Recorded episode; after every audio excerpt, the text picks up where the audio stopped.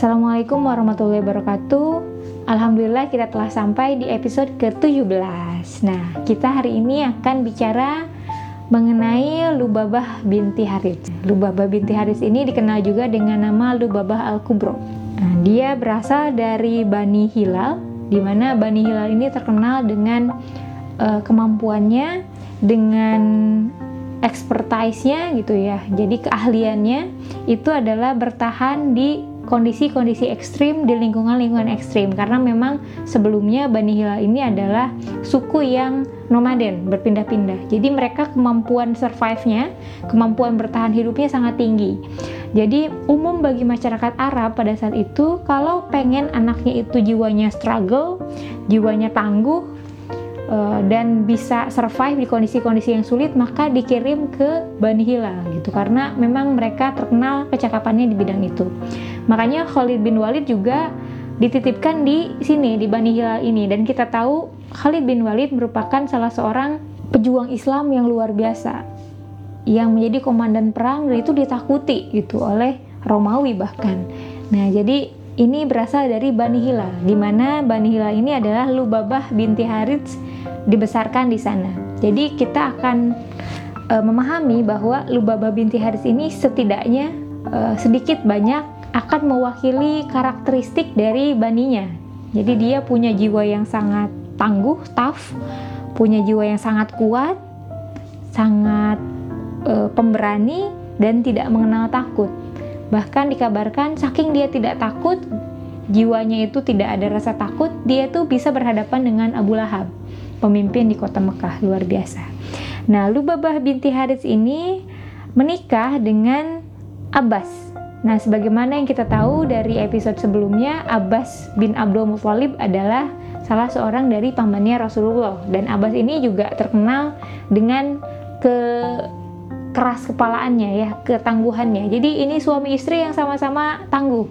Abbas e, merupakan salah seorang dari paman Rasulullah yang memeluk Islam. Selain situ juga adalah Hamzah seperti yang kita bahas e, di episode sebelumnya. Nah, Lubabah binti Harits ini dikenal juga dengan nama Ummu Fadl karena punya anak pertama namanya Fadl.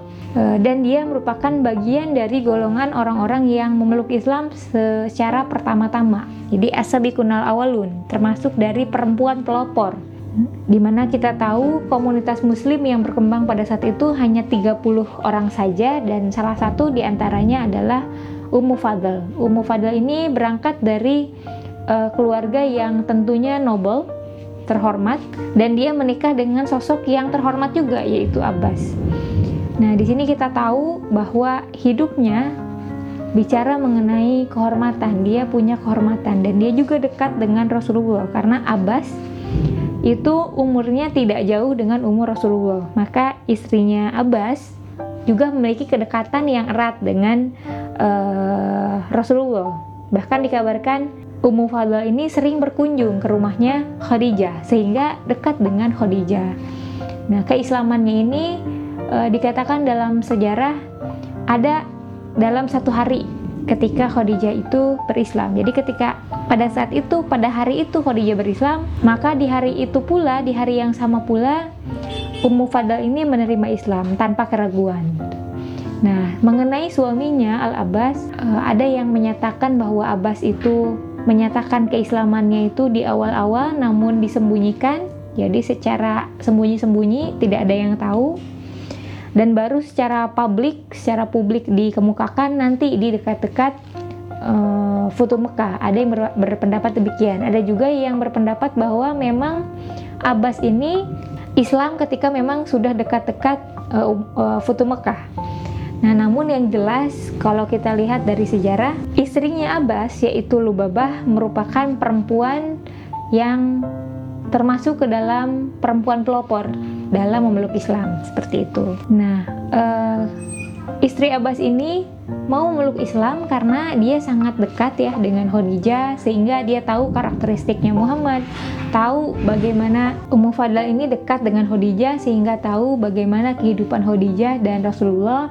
Dia tahu betapa terpercayanya keduanya, tahu betapa jujurnya Nabi Muhammad, tahu betapa kredibelnya, betapa terhormatnya Nabi Muhammad dan ini bukanlah sesuatu yang diragukan lagi begitu pikirnya sehingga dia meluk Islam dan juga dia punya kebencian mengenai riba. Nah, jadi pada saat itu di Arab jahiliyah memang praktek riba itu adalah uh, yang sangat umum gitu. Jadi orang itu bisa punya utang 20.000 tapi ketika kembali harus jadi beratus-ratus ribu gitu kan ribanya luar biasa ngeri Ummu Fadl sangat membenci praktek ini karena menurutnya ini adalah satu praktek yang sangat-sangat kejam yang tidak manusiawi yang itu menindas rakyat yang itu menindas rakyat kecil seperti itu.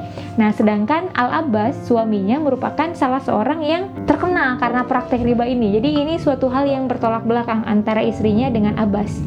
Abbas itu dikenal sebagai sosok yang uh, serem gitu ya sosok yang uh, gagah gitu dan dia terkenal juga karena dia merupakan saudagar yang kaya pedagang yang kaya dan ini dia punya kebiasaan untuk meminjamkan uang kepada orang-orang di sekitarnya kepada penduduk uh, Quraisy pada saat itu. Nah, jadi uh, Abbas merupakan salah seorang yang mempraktekkan riba gitu. Dia jadi ngasih hutang ke orang-orang di sekelilingnya, ke penduduk Quraisy pada saat itu dan dia apa ya, melipat gandakan, melipat gandakannya ketika mereka mau bayar utang kayak gitu. Nah, jadi uh, Ummu Fadl sangat tidak menyukai praktek ini sedangkan Abbas merupakan salah seorang yang mendapatkan harta yang memang sangat banyak dan dia menjadikan si hartanya ini modal lagi gitu ya dengan memberikan hutang kepada orang lain.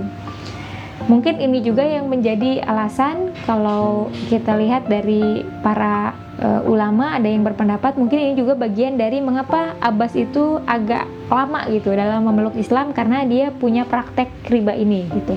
Nah, jadi uh, Lubabah selalu berdoa kepada Allah agar bagaimana caranya suaminya terlepas dari praktek ini.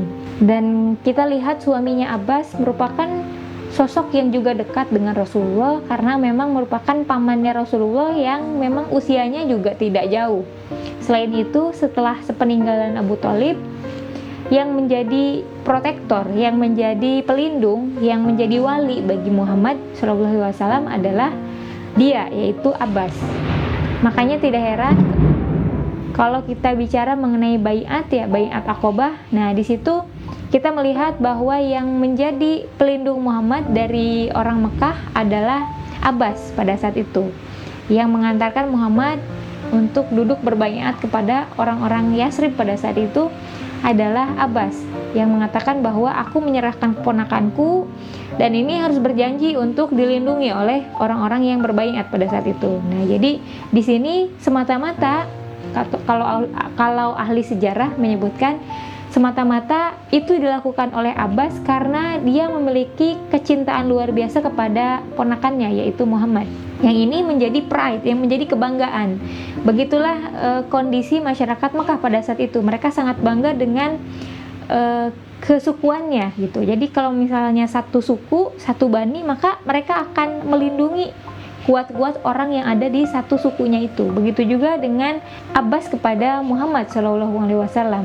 Abu Talib ya kita tahu bagaimana dia begitu susah payah gitu ya, begitu mati-matian melindungi Rasulullah dan tugas itu kehormatan itu diambil oleh Abbas setelah sepeninggalan Abu Talib. Nah dan Abbas juga istrinya Lubabah ikut menderita dalam pemboikotan karena mereka, memang mereka masih satu bani ya, bani Abdul Muthalib dan Bani Hashim. Nah, di mana di pemboikotan ini adalah orang-orang kafir Quraisy dilarang untuk berhubungan dengan orang-orang muslim pengikut Muhammad dan juga Bani Hashim dan Bani Abdul Muthalib. Jadi baik itu beriman ataupun tidak, kalau itu masuk bagian dari Bani Muthalib dan Bani Hashim, maka mereka akan memutus hubungan. Jadi orang-orang kafir Quraisy memutus hubungan kepada Bani Abdul Muthalib Bani Hashim dan juga orang-orang muslimin pada saat itu agar mereka kelaparan. Jadi mereka dikurung, diisolasi di satu lembah, mereka tidak bisa keluar, mereka tidak bisa berdagang, mereka tidak bisa membeli apa pun kalaupun punya duit sehingga ini kondisi yang sangat sulit. Jadi dikabarkan makanya eh, Abu Talib dan juga Khadijah meninggal setelah lepas dari kondisi sulit ini gitu karena ini masa-masa yang begitu sulit yang membuat fisik mereka menjadi melemah gitu setelah uh, pemboikotan ini. Nah, Abbas dan Lubabah ikut dalam pemboikotan ini merasakan juga penderitaannya bersama Muhammad karena Abbas walaupun tidak beriman pada saat itu dia tetap ada di pihaknya Muhammad gitu karena itu adalah pride dari orang Arab ya. Nah, di sini Lubabah rupanya tengah mengandung sehingga di masa pemboikotan dia akhirnya melahirkan. Jadi kita bayangin lagi kondisi-kondisinya susah-susahnya banget dia melahirkan seorang anak. Nah, ini nama anaknya adalah Abdullah ibnu Abbas. Nah, Abdullah ibnu Abbas ini merupakan salah seorang ahli fikih yang terkemuka yang itu memberikan fatwa di usianya yang masih muda 15 tahun jadi kita bayangkan betapa cerdasnya anaknya ini betapa jeniusnya anaknya ini dan ini adalah anak dari Lubabah Al-Kubro. Nah, maka Lubabah yang melahirkan pada saat itu disambut oleh Rasulullah dengan sangat senang gitu ya di tengah kesulitan, di tengah penderitaan, di tengah kesengsaraan yang terjadi di tengah uh, umat muslim pada saat itu lahir seorang anak yang menjadi harapan.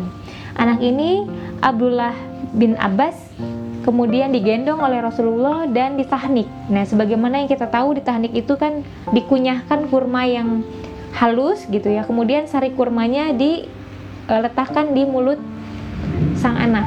Nah, karena pada saat itu kondisinya lagi sulit-sulitnya, lagi pemboikotan, maka Rasulullah tidak mendapati ada kurma, tidak ada kurma gitu. Jadi saking susahnya pada saat itu, karena tidak ada kurma, Rasulullah mentahniknya dengan apa? Dengan langsung mencampurkan air liur dari Rasulullah ke dalam mulutnya Abdullah ibnu Abbas. Nah, masya Allah, ini menjadi satu-satunya dalam sejarah bayi yang itu liurnya tercampur langsung dengan Rasulullah. Luar biasa. Nah yang ini juga menjadi satu berkah gitu.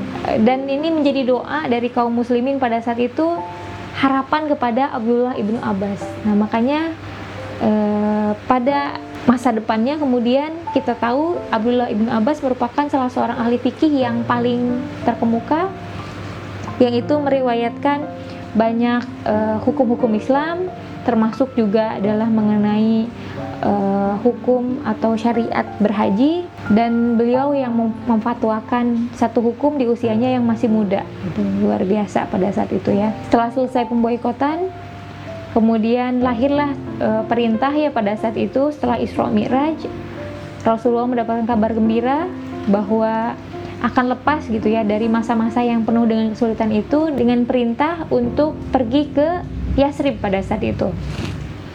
Nah, karena Abbas pada saat itu belum beriman atau tidak menyatakan keimanannya secara terbuka, jadi berimannya masih sembunyi-sembunyi, maka keluarga Abbas, yaitu Lubabah Al-Kubro dan anaknya, itu tidak ikut hijrah ke Yasrib, tidak ikut hijrah ke Madinah, sehingga keluarga ini tetap ada di Mekah, terpisah dengan Rasulullah, hingga sampai waktunya Perang Badar. Nah, Perang Badar ini kan perang yang luar biasa banget, di mana Abu Sufyan itu telah mengabarkan kepada orang-orang musyrik pada saat itu sehingga mereka menyiapkan pasukan-pasukan terbaiknya. Dan di sisi yang lain, Rasulullah dengan para sahabat hanya membawa 300 orang saja gitu dengan perbekalan senjata yang seadanya karena memang pada saat itu tidak diniatkan untuk berperang tapi diniatkan hanya untuk mengambil atau merampas harta benda yang ada di karavan Abu Sufyan. Nah, sehingga kita bayangin eh, perang Badar ini adalah perang yang sangat sengit pada saat itu dan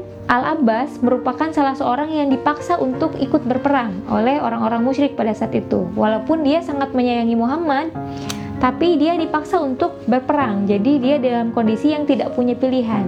Makanya di perang Badar itu Rasulullah memberikan uh, perintah kepada uh, para sahabat pada saat itu jadi di perang Badar ada orang-orang yang tidak boleh dibunuh. Jadi ketika bertemu dengan orang ini dalam peperangan dia tidak boleh dibunuh, tidak boleh disakiti, tapi ditangkap saja gitu, ditangkap dan dipenjarakan. Begitu kata Rasulullah kepada para sahabat.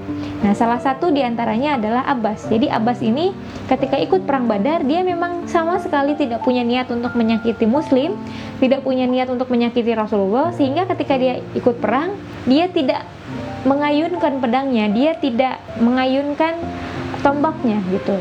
Makanya Rasulullah memerintahkan para sahabat untuk menangkap saja, menangkap hidup-hidup Abbas, kemudian e, dibawa ke hadapan Rasulullah pada saat itu. Nah, Abbas yang telah ditangkap pada saat itu, kemudian e, seperti pada umumnya, kalau misalnya tahanan gitu ya yang ditangkap itu harus menebus pakai tebusan sehingga mereka dikembalikan kepada keluarganya. Nah, Rasulullah berkata kepada Abbas walaupun dia adalah salah seorang pamannya, tapi tetap saja diperlakukan sama, kata Rasulullah, "Wahai Abbas, wahai pamanku, kalau engkau ingin bebas, maka bayarlah sejumlah tebusan." Kata Abbas pada saat itu, aku tidak punya uang, katanya. Aku tidak punya uang sebanyak itu. Aku tidak bisa membayar tebusan untuk diriku sendiri. Nah, Rasulullah kemudian berkata kepada Abbas, "Alah, Abbas, aku juga tahu," gitu ya kata Rasulullah. Kan ada uang yang disembunyikan olehmu yang ini menjadi simpanan untuk keluargamu karena engkau telah bersiap-siap ketika hendak berperang, kamu udah pasrah gitu ya, pasrah kalau memang dia harus mati. Makanya dia memberikan sejumlah uang kepada istrinya Lubabah Al-Kubro untuk kehidupan dia dan anak-anaknya. Jadi ini uang yang persembunyian gitu, uang yang disembunyikan oleh Al-Abbas dan yang tahu cuma istrinya yaitu Lubabah Al-Kubro.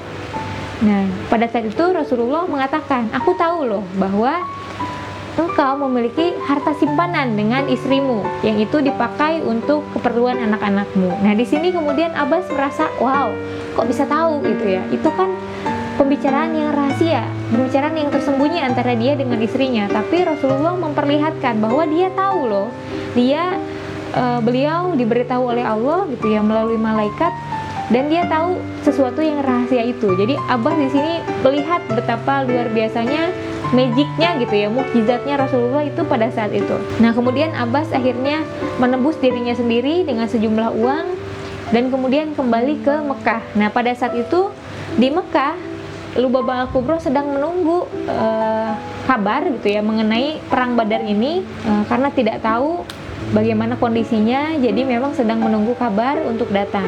Nah jadi pada saat itu Abu Sufyan juga pergi lari gitu ya dari medan perang. Dan di sini Al Abbas juga kembali ke Mekah. Nah, jadi yang duluan nyampe adalah Abu Sufyan pada saat itu. Nah, jadi kita bayangin ada di satu ruangan di rumahnya Lubabah, di situ ada Lubabah Al Kubro, kemudian yang ikut menunggu kabar juga pada saat itu adalah ada Abu Lahab dan ada Abu Rofi. Abu Rofi ini merupakan pelayan dari Abbas. Jadi tiga orang ini lagi menunggu di satu ruangan dan di, diriwayatkan katanya lagi menunggu itu Abu Lahab sampai uh, menyenderkan punggungnya bertemu dengan punggungnya Abu Rafi seorang budak. Jadi saking lagi apa ya menunggu dengan was-was gimana kabarnya kayak gitu. Nah, ketika sedang menunggu itu kemudian mereka mendengar ketukan. Oh, ternyata Abu Sufyan yang datang. Kemudian ditanya oleh Abu Lahab, "Gimana? apa yang terjadi apa kabarnya gitu ya apa yang hasil dari Badar itu gimana? Nah kemudian Abu Sufyan mengabarkan bahwa mereka kalah gitu ya. Walaupun secara jumlah mereka lebih besar persenjataan mereka lebih lengkap bahkan kuda-kuda dan unta yang mereka siapkan juga lebih banyak tapi umat muslim ini yang hanya sedikit cuma 300 orang kata Abu Sufyan. Mereka juga persenjataan yang gak lengkap bisa memecah belah kami bisa memporak-porandakan kami dan kami melihat ada sosok yang sangat besar sosok yang itu raksasa yang itu mendampingi mereka kata Abu Sufyan. Di mana setiap sosok raksasa ini didekati itu apa ya mereka itu sebelum diserang mereka menyerang duluan gitu. Jadi kami benar-benar dibantai habis-habisan begitu kata Abu Sufyan. Nah, mendengar itu Lubaba Al-Kubro yang sudah berislam ya senang ya dengarnya. Begitu juga, begitu juga dengan Abu Rofi pada saat itu. Makanya karena dia sangat apa ya, sangat excited Kemudian dia berkata gitu setelah mendengar uh, perkataan dari Abu Sufyan. Aku tahu itulah yang dinamakan dengan malaikat Allah, kata Abu Rafi. Kalian telah melawan malaikat Allah. Yang kalian lawan itu adalah malaikat Allah, gitu kata Abu Rafi. Maka umat muslim dibantu oleh malaikat Allah kata Abu Rafi dengan kesenangan itu saking excitednya. Mendengar itu Abu Lahab begitu berang begitu murka sehingga dia menghajar habis-habisan Abu Rafi pada saat itu di depan Lubabah Al-Kubro jadi dia dia hajar habis-habisan sampai bersimbah darah gitu mukanya Abu Rafi ini. Melihat hal itu Lubabah Al-Kubro mengambil satu tongkat yang terbuat dari besi lalu dihantamkannya tongkat dari besi itu ke mukanya Abu Lahab. Jadi tanpa pikir panjang, tanpa ragu-ragu gitu dilayangkan. Satu pukulan yang sangat keras yang itu adalah tongkatnya dari besi di mukanya Abu Lahab. Sampai diriwayatkan ini apa ya retak gitu ya kepalanya tuh retak dan dia mengeluarkan darah yang sangat banyak gitu. Jadi kita bayangkan Abu Lahab yang itu ditakuti oleh masyarakat pada umumnya karena keganasannya, kegarangannya dan juga e, jabatannya yang tinggi gitu di hadapan masyarakat. Yang ini mentrit orang-orang muslim dengan sangat kasar mengancam orang-orang muslim, mengancam Rasulullah gitu ya, berani sampai seperti itu. Nah, dalam kondisi itu Abu Lahab malah dipukuli habis-habisan oleh Lubabah al-Kubro. Jadi kita bayangin betapa garangnya mama yang satu ini gitu ya, betapa luar biasanya ketika orang-orang takut dengan Abu Lahab, malah dia yang memukuli Abu Lahab. Dan di sini Abu Lahab tidak berdaya, dia tidak bisa melawan gitu karena dia juga takut dengan Lubabah karena e, posisinya di masyarakat dan juga keberaniannya. Dia bukan perempuan sembarangan. Abu Lahab yang itu sudah bersimbah darah kemudian pergi dari rumah Lubabah Al-Kubro. Di sini Lubabah Al-Kubro kemudian berkata, "Kamu berani-beraninya memukuli seorang budak yang majikannya lagi nggak ada," katanya. "Betapa hinanya kamu." Begitu kata Lubabah Al-Kubro kepada Abu Lahab. Abu Lahab kemudian pergi dari rumah Lubabah dengan bersimbah darah. Jadi betapa kita bayangin momen ini begitu epic gitu ya. Epic epic banget gitu. Dan e, diriwayatkan setelah beberapa hari dari insiden itu Abu Lahab itu wafat. Abu Lahab mati. Jadi musuh Allah yang bahkan ama Allah dijadikan namanya itu sebagai nama surat itu dipukuli oleh Lubabah al-Kubro dan bahkan mati karena e, keparahannya karena karena lukanya yang didapat dari pemukulan oleh e, Lubabah al-Kubro ini gitu ya. Jadi betapa luar biasanya perempuan ini ya. Nah Lubabah al-Kubro kemudian setelah itu e, menyambut kedatangan Abbas dengan sukacita ya karena tahu Abbas itu selamat dan dia semakin berharap semakin berdoa agar suaminya cepat-cepat mau memeluk Islam atau mungkin ya setidaknya kalau dari riwayat yang lain bagaimana agar suami suaminya ini bisa menyatakan keislamannya secara publik seperti itu. Lalu apa yang terjadi ketika Lubabah al-Kubro mendapati suaminya ini telah berislam. Apa yang terjadi kepada kehidupan Lubaba Al-Kubro setelah uh, suaminya dan dirinya itu akhirnya ikut hijrah ke Madinah. Nah, kita akan uh, bicarakan ini di part yang kedua insya Allah besok. Semoga teman-teman penasaran dan menanti-nanti kelanjutan ceritanya. Kita akan lanjut di episode ke-18 besok dan bicara mengenai part 2 dari Lubaba Al-Kubro. Itu dari aku. Assalamualaikum warahmatullahi wabarakatuh.